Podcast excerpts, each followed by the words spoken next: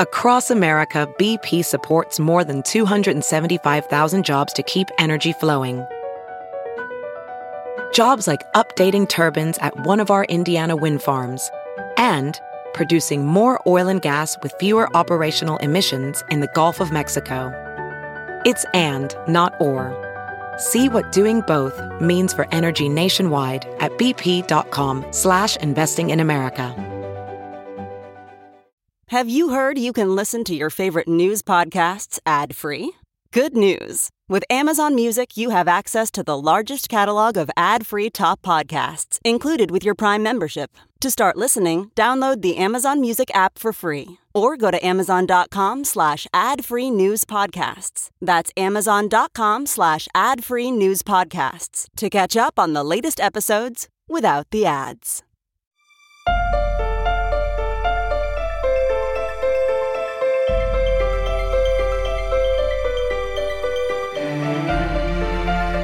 Common Sense with Dr. Ben Carson. Well, welcome everyone to another episode of Common Sense. I'm your host, Ben Carson, and we have an exciting program for you today. You know, whatever happened to the whole concept of a colorblind society? You know, that used to be the goal we had of judging people by the content of their character, not by the color of their skin. And, uh, you know, there's been huge progress that's made just in my lifetime in racial relationships in this country. And, you know, that doesn't mean that more doesn't need to be done. More always needs to be done. But it is so different now than it was when I was a kid. And now we're being told, and kids are being told in schools, that the most important determinant of what happens to you is the color of your skin.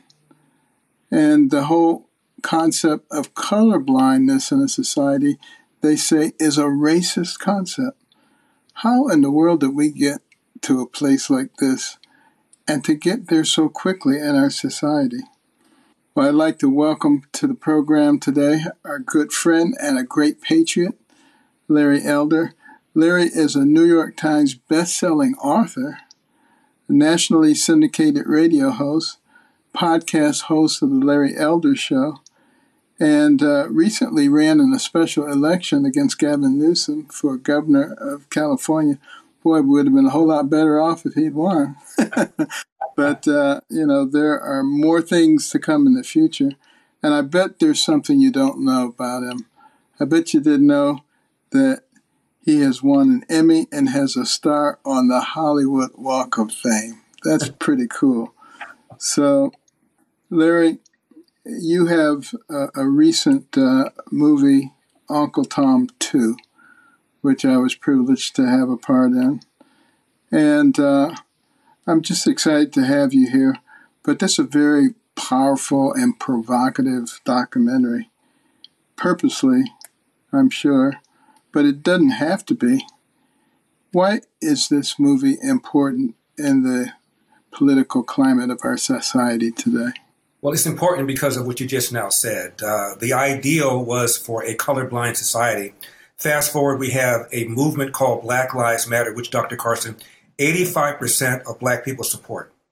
On their website initially, they attacked the nuclear intact family as a Western construct.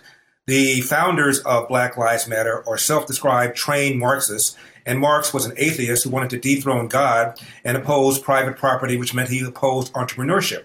The reason this is important is because as we explore in Uncle Tom 1 and in Uncle Tom 2, the reason the black community was able to survive and continue to grow post slavery, despite horrific challenges, despite uh, lynching, despite KKK, despite Jim Crow, is because of a belief in patriotism. If you read the speeches of Frederick Douglass, uh, they're riddled with um, odes uh, to American ideals, even though he knew that we were not living up to those ideals. Belief in God, Judeo Christian values belief in family, uh, and belief in entrepreneurship to the point where in 1940, before all the civil rights legislation of the 60s, uh, mostly before Brown versus Education, Uh, 87% of blacks lived below the federally defined level of poverty. 20 years later, 1960, that number had declined to 47%. A 40 point drop in 20 years. That's the greatest 20 year period of economic uh, success for blacks in American history. Why? Because most kids came from two parent households, belief in God. Most kids went to church, belief in family, and belief in patriotism. Fast forward, all of those things are now completely and totally under attack, even as America has never been less racist. I mean, my goodness, Barack Obama won with a greater percentage of the white vote than John Kerry did four years earlier. He got reelected despite governing over the worst economic recovery uh, in American history. You were briefly front runner when you ran for president. Uh, America has never been less racist. This is the only majority white uh, country in the world where a black person has been elected president. Uh, and I remember when he ran in 2007, I believe it was, Dr. Carson, there was a Gallup poll he was competing Obama against Hillary for the Democratic side, and Mitt Romney, a Mormon, was competing against uh, John McCain, who was in his early 70s on the Republican side. And so Gallup asked, how many of you would not vote for a black person uh, for president? 5% of Americans said they would not vote for a black person. How many would not vote for a female, referring to Hillary? 11% said they wouldn't vote for a female. How many wouldn't vote for a Mormon? 22% said they wouldn't vote for a Mormon. How many wouldn't vote for somebody who would be as old as John McCain would have been? He would have been 72. We think of that as young now, but back then it was perceived to be old. 42% said they would not vote for somebody as old as John McCain. So this black guy Obama had a smaller hurdle than Hillary, uh, than John McCain, and then Mitt Romney. And we're still talking about racism being systemically racist. It's ridiculous. And Obama, when I first saw him give his first interview, Dr. Carson, to 60 Minutes, I'm at home by myself, and this senator was catching Hillary. Otherwise, they wouldn't have had him on 60 Minutes. He wasn't the front runner yet. And Morley Safer, the correspondent, said, Senator, if you don't win, will it be because of your race? So I sat back and I said, let's see how this man answers. Is he going to give what I call a victocrat answer, the way uh, Al Sharpton would have or Jesse Jackson would have, both of whom ran for president? And he said, no. If I don't win, it will be because I have not articulated a vision that the American people can embrace. I said, hallelujah. I'm not going to vote for him. I don't vote for tax spin, regulate, Obamacare type people, but at least he'll stop the nonsense that America holds you back because you're black.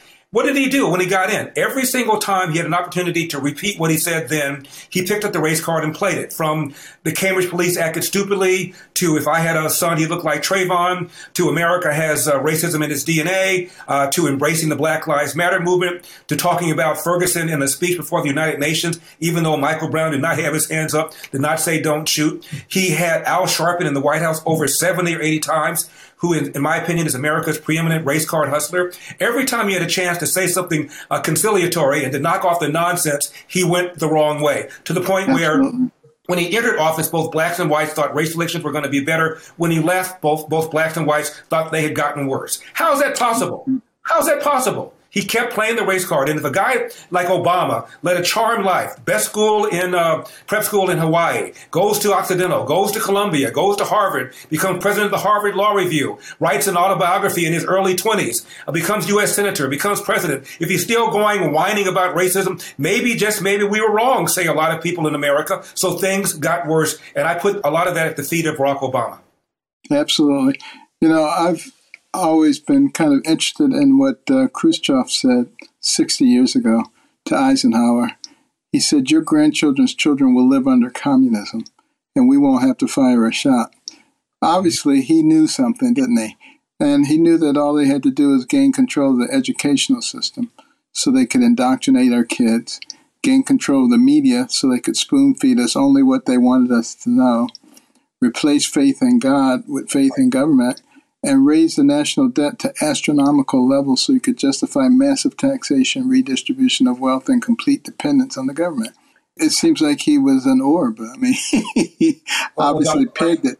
You, you know about that. You saw the movie, the uh, that uh, clip we have, of the KGB uh, defector, uh, Yuri uh, Bezmenov he says that the highest apparatchik could not have been uh, uh, more optimistic about what we've done in America. We've, we've turned Americans against each other. We've taken over the schools. We have a bunch of mushy headed academics uh, who are teaching our kids. Uh, and he said, we're setting you against each other. Uh, and they use one of the, uh, you know, sensitive points of America, race. And during the 2016 campaign, uh, the uh, the Russians purchased a bunch of um, Facebook ads. Half of them were anti-black, half of them were pro-black, all designed to set us against each other uh, and to probe and probe and probe at a sensitive part in America. Uh, and and you know the Russians were stunned that they were able to pull this off, and we're still at each other's throats when Again, America has never been more fair, never been a place where somebody could realize his God-given potential to the to the greatest extent possible in all of human history. One of the things in Uncle Tom 2, we talk about all these Haitians who are lining up trying to get in here, uh, Central Americans lining up trying to get in here, and we quote a pastor named Voddie Baucham who says, "There is no other country in the world where blacks would rather be, unless of course you're a black person who was born here." Yes, uh, you know that's kind of uh, interesting because a lot of black people get offended if you talk about how great it is to be in America. They said, You've been better off in Africa. Really? Uh, would we be better off in Africa? Would a person of Irish descent be better off in Ireland? Would a person right. of German descent be better off in Germany? No, we're all better off here in this country that we all helped to create. I think it's wonderful. But getting back to Marxism, why is Marxism slash communism and faith in God incompatible? Well, uh, Marx uh, wanted to dethrone God, uh, and Marx felt that religion was the opiate of the masses, which is why Marx felt that the so called proletariat did not rise up and overthrow the bourgeois class because religion made them accept their conditions. Uh, and did not rebel against their conditions. So uh, it's completely incompatible with religion. Uh, and what's interesting about this is that Marx has a superficial appeal. Obviously, my good friend Thomas Sowell, whom I know you know, was a Marxist, including after he graduated from uh, uh, economics school at University of Chicago. Uh, he taught under people like George Stigler, uh, Milton Friedman, and he was still a Marxist. Uh, it's got a superficial appeal because uh, as Thomas Sowell told me, how else do you explain these inequalities? He'd get on the bus, uh, and, and go through Harlem, and then he go through a very nice area of New York, and he couldn't figure out any other explanation for this. And so he bought mm-hmm. the lie. A lot of people do. Uh, so it's got a superficial appeal. And if you don't have God, you don't have a belief in Judeo Christian values, don't have an understanding of right and wrong, and don't know anything about history, about how every country that has started out communism has ended up in death and destruction, you can be deluded. Absolutely. No question about that. And, you know, black families have in the past been very strong. That's how we got through slavery. Right. Uh, it was family structure. It was faith in God. That's how we got through Jim Crowism. We got through uh, all kinds of prejudicial behaviors in our society. What do you think has really changed significantly again, the, the, the, welfare state, I think a big turning point, Dr. Carson, was when Lyndon Johnson, I believe with the best of intentions, launched a so called war on poverty. Since then, we spent over $22 trillion on so called poverty programs, and the percentage of black kids born outside of wedlock has gone from 25% to 70%. Now, 25% of white kids are born outside of wedlock. Almost half of Hispanic kids are. 40% of all American kids are now entering the world without a father married to the mother. And what we've done is we've incentivized women to marry the government and we've incentivized men to abandon their financial and moral responsibility. And we substituted uh, government uh, for family. And uh, that's the, the biggest social problem facing this country. It's not inflation. Uh, it's not the need for critical race theory. Uh, it's not gas prices. All those things are important. But the biggest problem we're facing right now is a large number of children who enter the world without a father married to the mother. Absolutely. It's a huge problem. And when you look at uh, one in three children grow up without a biological f- father in their home, it's much worse than that in the black community, as you just uh, mentioned. But kids that grew up without a father are 20 times more likely to have behavioral disorder, five times more likely to commit suicide, 32 times more likely to run away, 10 times more likely to abuse a chemical substance, 20 times more likely to end up in prison. I mean, it seems to me like a, a, responsible society would take note of this and say maybe we should have policies that recognize these kinds of problems and try to deal with them in an appropriate way, but they don't. And, you know, when I came to HUD, I was pretty convinced that it would be uh, not that difficult to get a lot of programs passed that created family structure and uh, that encouraged independence from the government. Boy, was I wrong about that. There are a lot of people who do not want to see those things happen because that's how they control population. You know, and what's bizarre about all of this, Dr. Carson, you can make an argument that uh, four of the most prominent so called black leaders, a term I'm not fond of, are people like Barack Obama, Al Sharpton, uh, Louis Farrakhan, Jesse Jackson. Barack Obama's first book was called Dreams from My Father, where he talked about the angst that he felt because he grew up without his biological father. The last time he saw his biological father, he was 10 years old, and he was in deep, deep pain about that all his life. Al Sharpton had a nice middle class life until his father ran off with another woman, and down to the hood he went. Jesse Jackson's mother was a teenage mother who was impregnated by the married man who lived next door. Uh, and Jesse Jackson grew up in South Carolina when that sort of thing was unusual, and he was taunted, Jesse ain't got no daddy, Jesse ain't got no daddy. Farrakhan's mother was estranged from her husband. She had a boyfriend, but briefly took back up with the husband and got pregnant with Louis Farrakhan and tried to abort him with a coat hanger. My point is, these are four of the most prominent so-called black leaders in America. Do they talk about the importance of, of father? I know Farrakhan has to, to an extent with the Million Man March, but most of them don't. Their, their game for most of them is systemic racism, systemic racism. Oh, and by the way, systemic racism uh, when they're ignoring the 800 pound elephant in the room, which is a large number of black kids who enter the world without a father married to the mother. Absolutely. And you know, obviously, I grew up largely without a father, but I, I had an exceptional mother. She just uh, was way off the end of the bell curve in terms of wanting to make sure that we succeeded. And uh, she was always talking about what kind of father we should be when we grow up. And she was always pointing to different people and saying, No, that's not your example. That's not what you want to be. But when she found somebody who was really good, she tried to make sure that we had some time to spend with those individuals. And, you know, that, that made a real impression on me. And, you know, I was extraordinarily busy uh, as a neurosurgeon and would not have had a whole lot of time for my kids if my mother hadn't made that impression on me. But I was traveling a lot. I was giving talks all over the world. I always made it a condition that my family go with me. So the kids all had frequent flyer cards on every airline. They traveled all over the world. And uh, they knew who I was. And, you know, we had a chance to really bond and become a, a close family because of that. And I think that made a big difference. They've all turned out to be, uh, you know, exceptional young men and fathers. They're all married, they all have children, and are raising them that same way too. And that's why the whole family structure is so important. And, uh, you know, the other thing that's so important, I think, is, is people cooperating with others. Another statistic that I found very interesting this was given to me by Cal Ripken. Uh, he said 90% of CEOs played team sports. 90% of prison inmates didn't. Interesting. I know about your life, and it's an extraordinary, inspiring story. What it shows you is that if you were raised without a father, it is certainly not a death sentence. You had a responsible mom in your in your house. My father did not. My father never knew his biological father.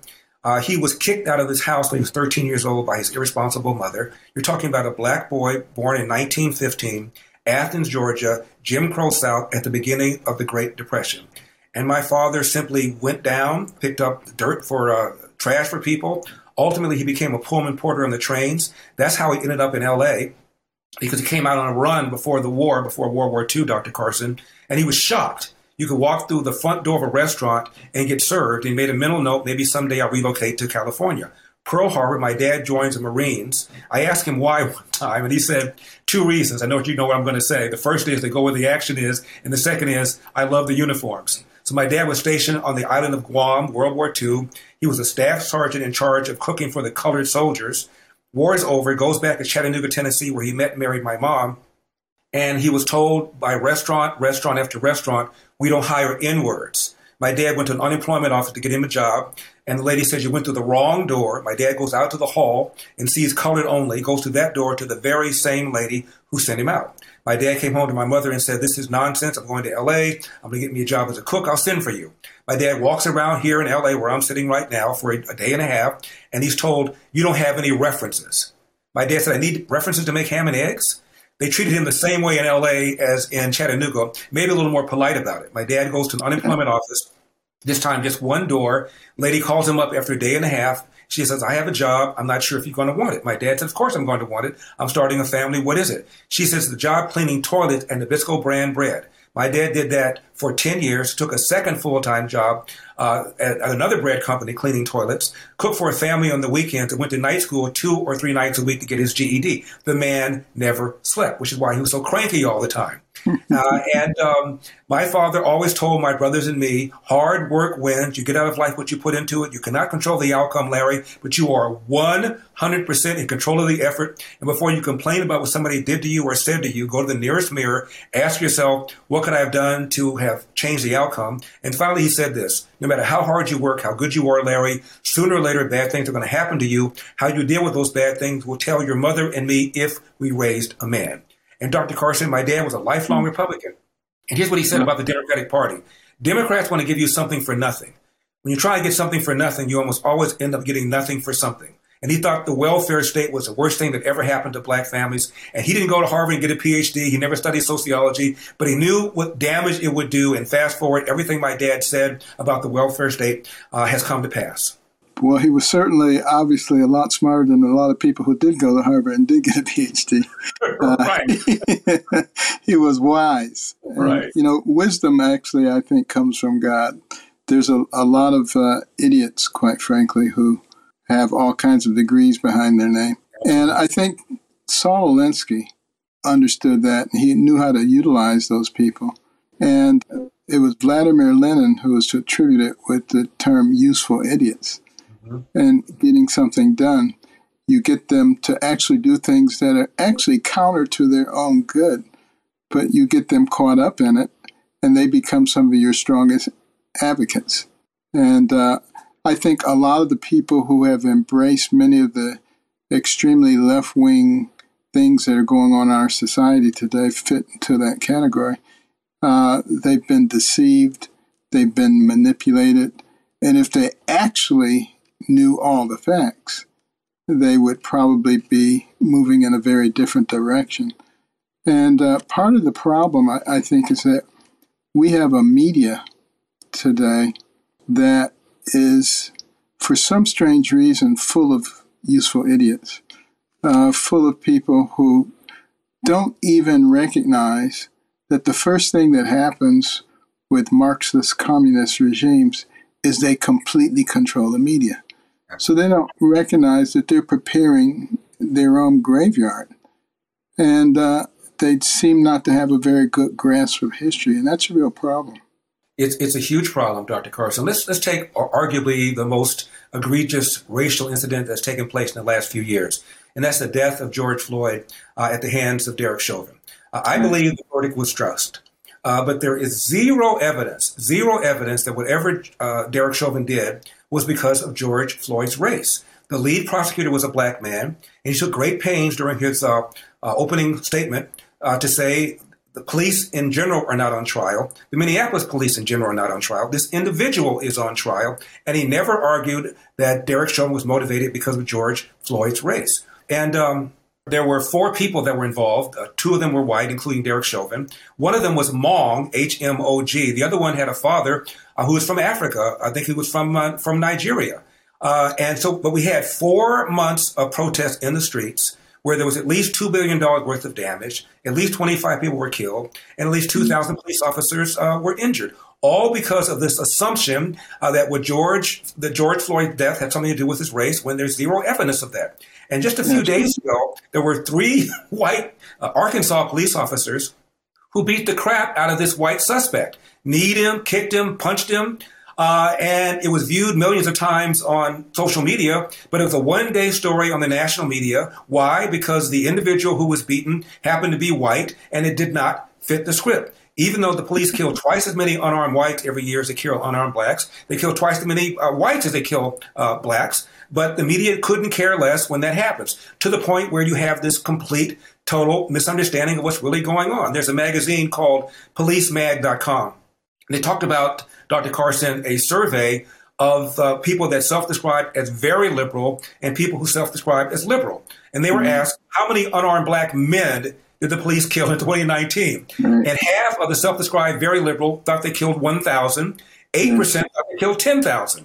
And the, the regular old liberals, 39% thought the police killed 1,000 unarmed black men in 2019, and 5% thought they killed 10,000. The answer, according to the Washington Post database, was 12. Yes. Now, talk about a gap between what you think and what's really going on, which is driving this nonsense of defund the police and this belief that the police are engaging in systemic racism. If you are that deluded about the facts, of course you're going to believe nonsense.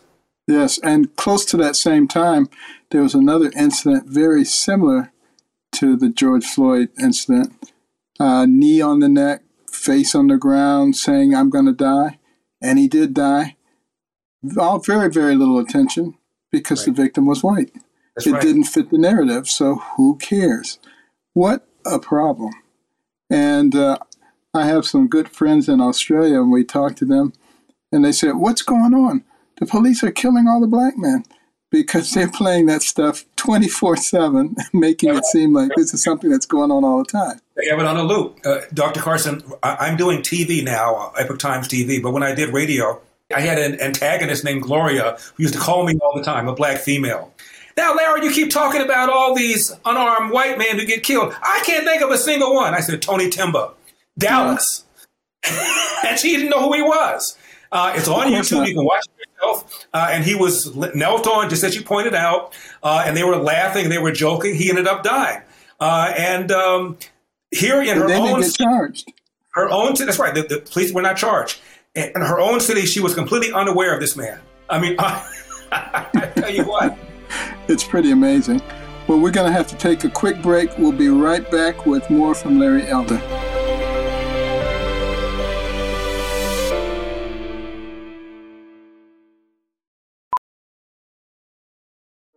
Welding instructor Alex DeClaire knows firsthand how VR training platforms like ForgeFX can help meet the demand for skilled workers. Anywhere you go look, there's going to be a shortage of welders. VR training can help welding students learn the skills they need to begin and advance in their career. The beauty of virtual reality is it simulates that exact muscle memory that they need. Explore more stories like Alex's at meta.com slash metaverse impact.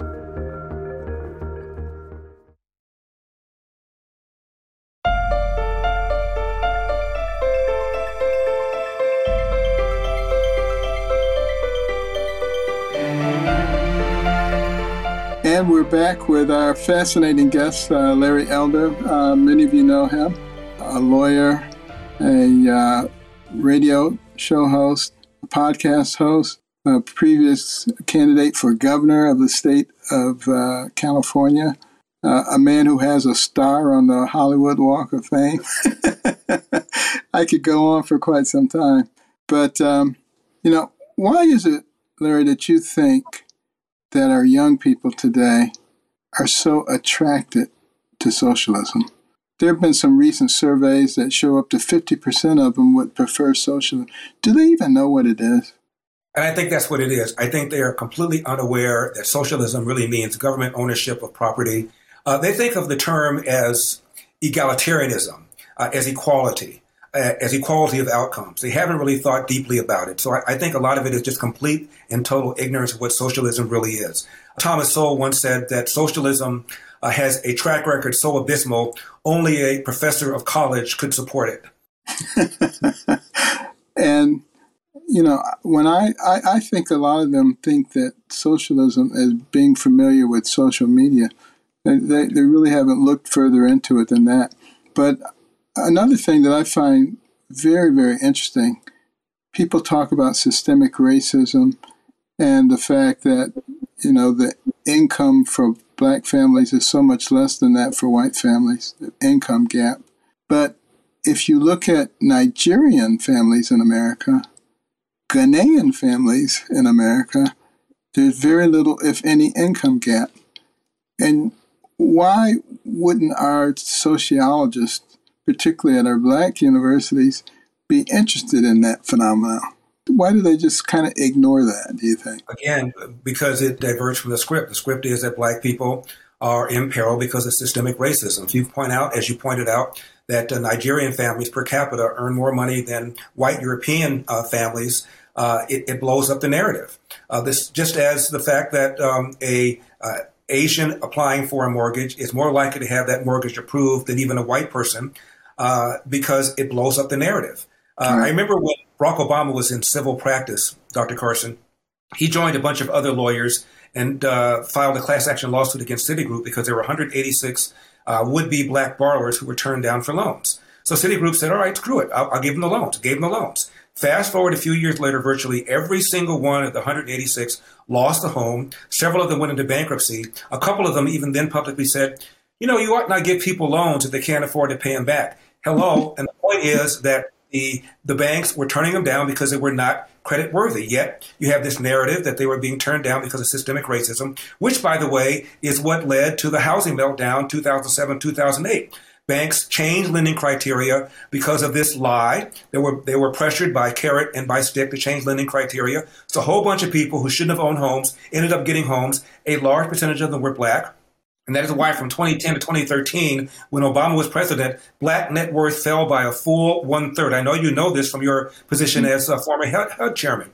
Uh, and I blame Obama because had Obama, as a private practice lawyer, not pushed this lie, there wouldn't have been the pressure on banks to change lending standards, and people that would have been perfectly better off renting would have been renting instead of buying homes, putting money into that homes, and then losing everything when the recession came. Absolutely. Now, what I mean, you it, it couldn't have been more crisply explained than you just explained it. I hope people are listening and understand what you said. But, uh, you know, talking about Marxist ideologies and our schools, what are your thoughts about CRT? It's, it's, a, it's a cancer, it, it's a poison. Uh, I've often said, uh, Dr. Carson, that whoever said uh, compound interest is the greatest force in the universe never encountered white guilt. A bunch of white people are pushing this or either buying it. I've seen a speech by Ibram X. Kendi, the anti racist, and all these white people were sitting there listening to his nonsense, nodding and nodding and nodding because of this huge amount of white guilt. Uh, it's nonsense. It's teaching little black boys that they're eternal victims and little white boys and girls that they're eternal oppressors. Uh, nothing could be further from the truth. To tell somebody that they are handicapped because of their race, because of their gender, because of their religion in America is an absolute atrocity. And so many of our educators are guilty of this. And it's hard to understand how they perceive that this is going to lead to something good. What what good could it possibly lead to if you have a whole generation of people thinking that they're victims and a whole generation thinking they're oppressors? I, I'm I'm still struggling to find where that would do any good. I haven't seen it, but uh, you know, along that same line, you probably heard recently the Minneapolis uh, Public School Union has in their contract we will lay off white teachers, regardless of senior, seniority, before people of color. You know, regardless, regardless of quality. regardless exactly. of quality. I mean, honestly, 85% uh, of black eighth graders right now in America cannot read or do math at uh, grade proficiency levels. And we're going to lay off teachers, potentially the best teachers, because they happen to be white. And the implication, of course, is that I can't learn math. I can't learn geography. I can't learn history if my teacher is a teacher of a different color. Then how did I survive? I didn't have a black teacher until I was in the seventh grade. All my teachers were white. Half of my classmates until middle school were white. Uh, and somehow, some way, I learned how to read, write uh, at at, uh, at proficiency that were above grade level. I don't know how I did that because I had white teachers. Well, you know what the left proposes is that you don't pay attention to what you see or what you hear or what your heart tells you. Just listen to them. They will tell you the truth. It's just like it was funny. I was looking at something on the news the other day, and the question was asked about uh, the tennis player uh, Djokovic, mm-hmm. who is not immunized and therefore can't play in the U.S. Open. Uh, but we have all these people coming across the southern border. And the press secretary said, Well, they're not actually coming across the border. uh, I, I, mean, could she, could she possibly be that ignorant? But, you know, it goes back to their narrative. Don't believe your eyes and your ears and your heart. Just listen to us. we'll tell you what you're supposed to believe. And there's some people, unfortunately, who are simple enough to take that and they've swallowed it hook, line, and sinker. And it's a real problem in our society today. And I think part of it, Dr. Carson, is that freedom is scary. Uh, if if you're really free and life is a series of decisions or acts of omission or commission, and you're not where you want to go, you're not where you want to be, that means it's on you. Far easier to blame something else, systemic racism, enduring racism, foundational racism, which is a term that uh, Beto O'Rourke used. A lot of people feel a great deal of comfort if they can point to somebody else and say, that's the bad guy. This is why I don't have what I want. Yeah. Now, I want to ask you uh, your thoughts on Saul Alinsky. It seemed to me like uh, he advocated creating problems and dissatisfaction so that you could have a reason to fundamentally change a society. What did you think of him? That's exactly what he advocated in his book, uh, Rules for Radicals, which we talk about in Uncle Tom 2 a great deal. Uh, and uh, the whole idea is to create a boogeyman, create an, a villain, uh, so that the institutions of America are undermined.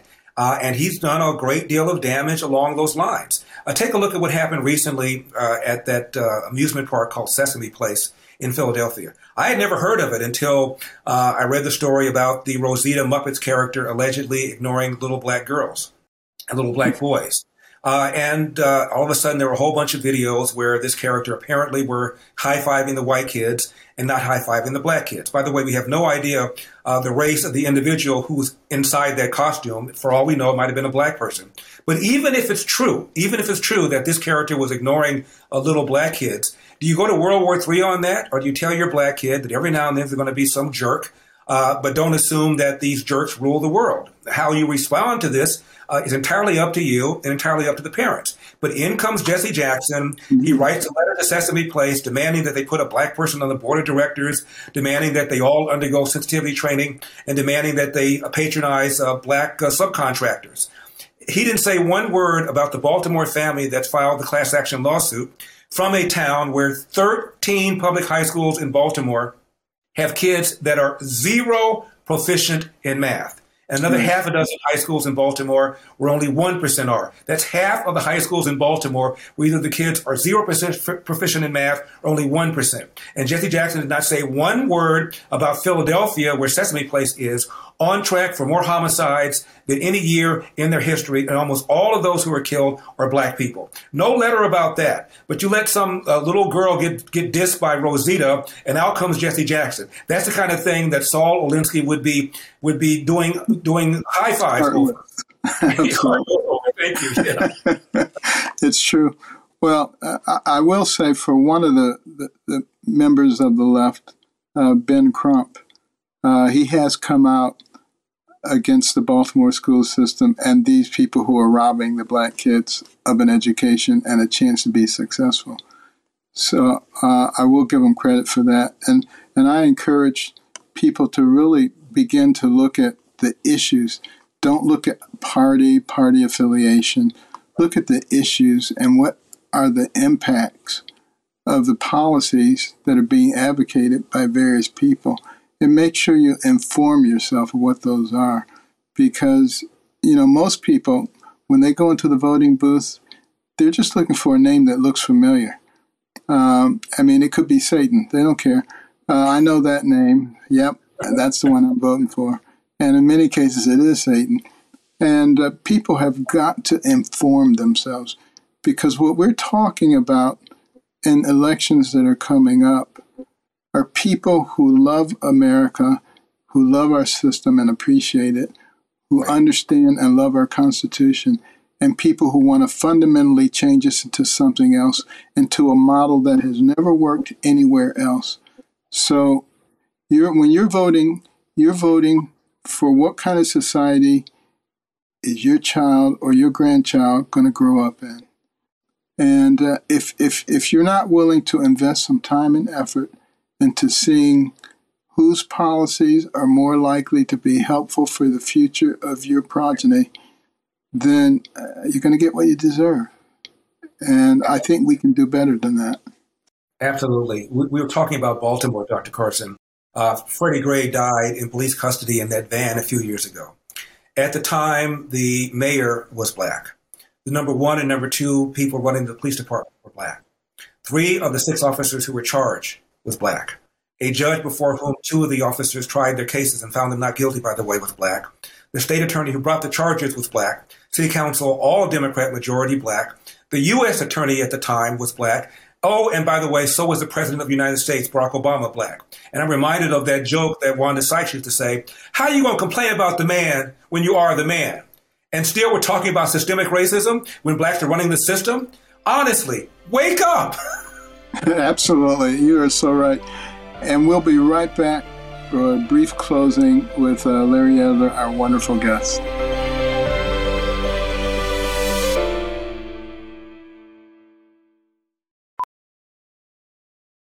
VR training platforms, like the one developed by Fundamental VR and Orbis International, are helping surgeons train over and over before operating on real patients. As you practice each skill, the muscle memory starts to develop. Learn more at meta.com slash metaverse impact.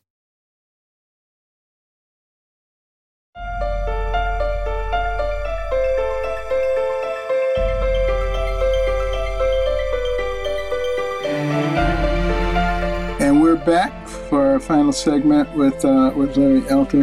Now, Larry, you know you've been called all kinds of names, uh, the black face of white supremacy.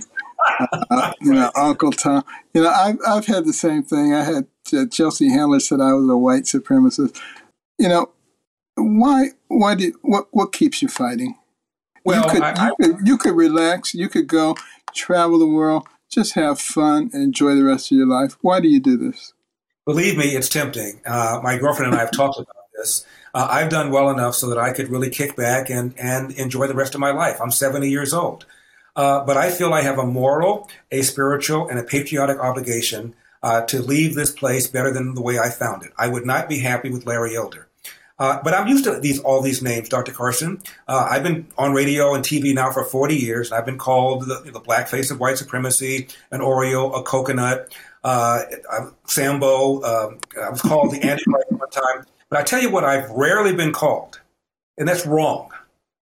Uh, I'll get, be called names, but when I talk about what's going on with our schools, when I talk about what's going on with our family, nobody or rarely does anybody say your numbers are wrong, your stats are wrong. Uh, here's what's really going on. All they have is names, which shows you they are out of ammo. And that just shows you how the Saul Alinsky formula has been so brilliant. Not only do you have people not looking at the facts, but when a fact bringer tells them what's going on, I'm the bad guy. I'm mm-hmm. the Uncle Tom.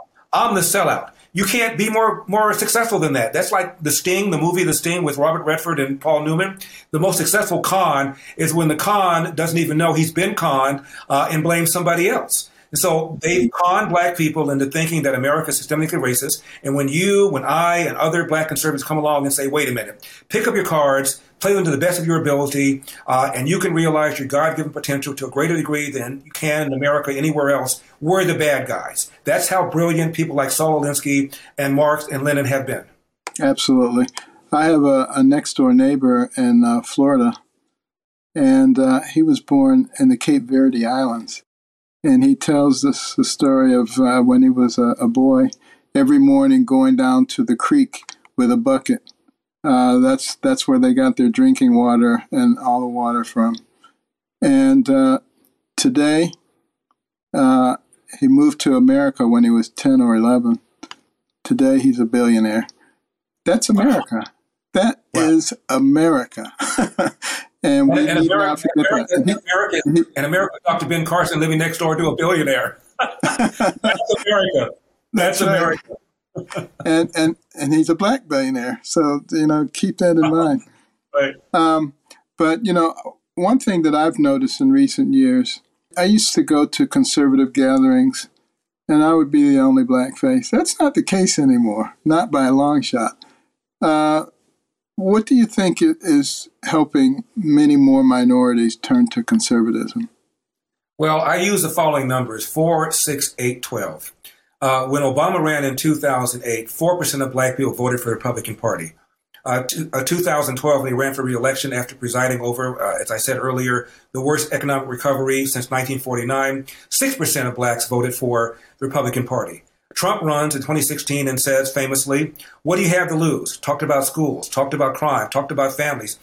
8% of blacks voted for the Republican Party. Then, when he delivered the best economy ever for black Americans, supported school choice, did something about the borders because the people that are most threatened by illegal aliens are unskilled black people working in the inner city. Uh, they have to compete with them for jobs, and the presence of illegal alien labor puts downward pressure on their wages. He did criminal justice justice reform that allowed about 5,000 mostly black men to have their sentences reconsidered and reduced an average of 70 months. He pardoned Jack Johnson. He commuted Alice to Alice Johnson. Mm-hmm. Uh, he uh, did the opportunity zones to lower taxes and, and, regulations in urban areas to spark economic development. He got 12% of the vote. That's a 50% increase over four years earlier. And almost 20% of black men voted for him.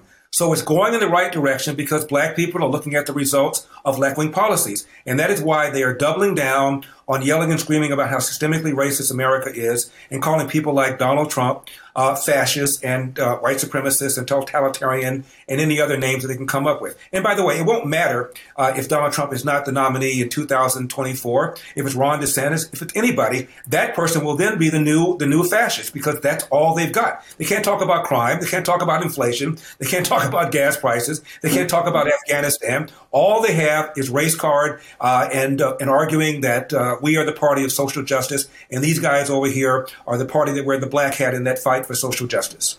Well, the, the last word from you, I want to ask you, in your opinion, what needs to be done to change the trajectory of our nation? How do we fight back? This program is called Common Sense, and you've got plenty of it. Well, the first step is, of course, to tell the truth. Uh, and ultimately, if people realize what's going on, they, I believe, will, will make a course correction. I've always believed that the captain of the Titanic, had he known the iceberg was ahead, would have taken corrective action. It's up to us. It's up to people who have positions of power and authority to tell the truth. The truth is hard work wins, and you get out of life what you put into it. And anybody that tells you otherwise is not your friend. Uh, we need to recognize the media, Hollywood, academia, and big tech are all left wing, are all given the wrong message. And hopefully, if we tell the truth and say it persuasively and convincingly, we'll wake up people one person at a time. Amen. Well, Larry, I just want to thank you so much, and not only for being on the program, but being willing to stay in the fray, uh, to take the slings and arrows, uh, recognizing that you could uh, be living a life of luxury and fun. And uh, God bless you. Well, Dr. Carson, thank you so much. I feel the same way about you. You are a role model. You've always been one of my heroes. And please go to UncleTom.com to watch Uncle Tom 1 for free and UncleTom.com to uh, order Uncle Tom 2. Both of them are quite powerful. And I believe if enough people see those films, Dr. Carson, it can change the narrative about race relations in America. Amen. Thank you. Thank you. Well, we're going to have to take a quick break. We'll be right back with a brief closing. Amen.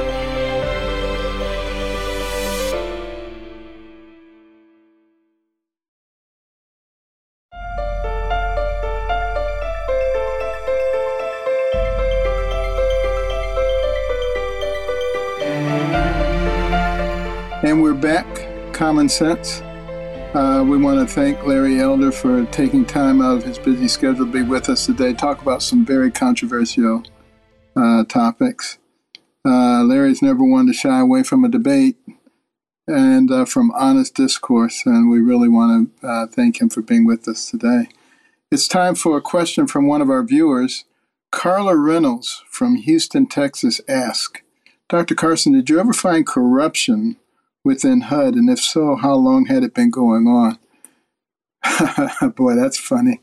Um, you know, you used to always hear all these stories about the corruption at HUD and the misappropriation of funds, and they had not had an audit for eight years when I got there. There's, federal law requires all federal agencies to have an audit every year. You couldn't have one because there were all these defects. You couldn't do it. So obviously, the first thing we did was uh, get some appropriate accounting in there. We had to twist the arm of uh, one of the senior partners at uh, Ernst and Young.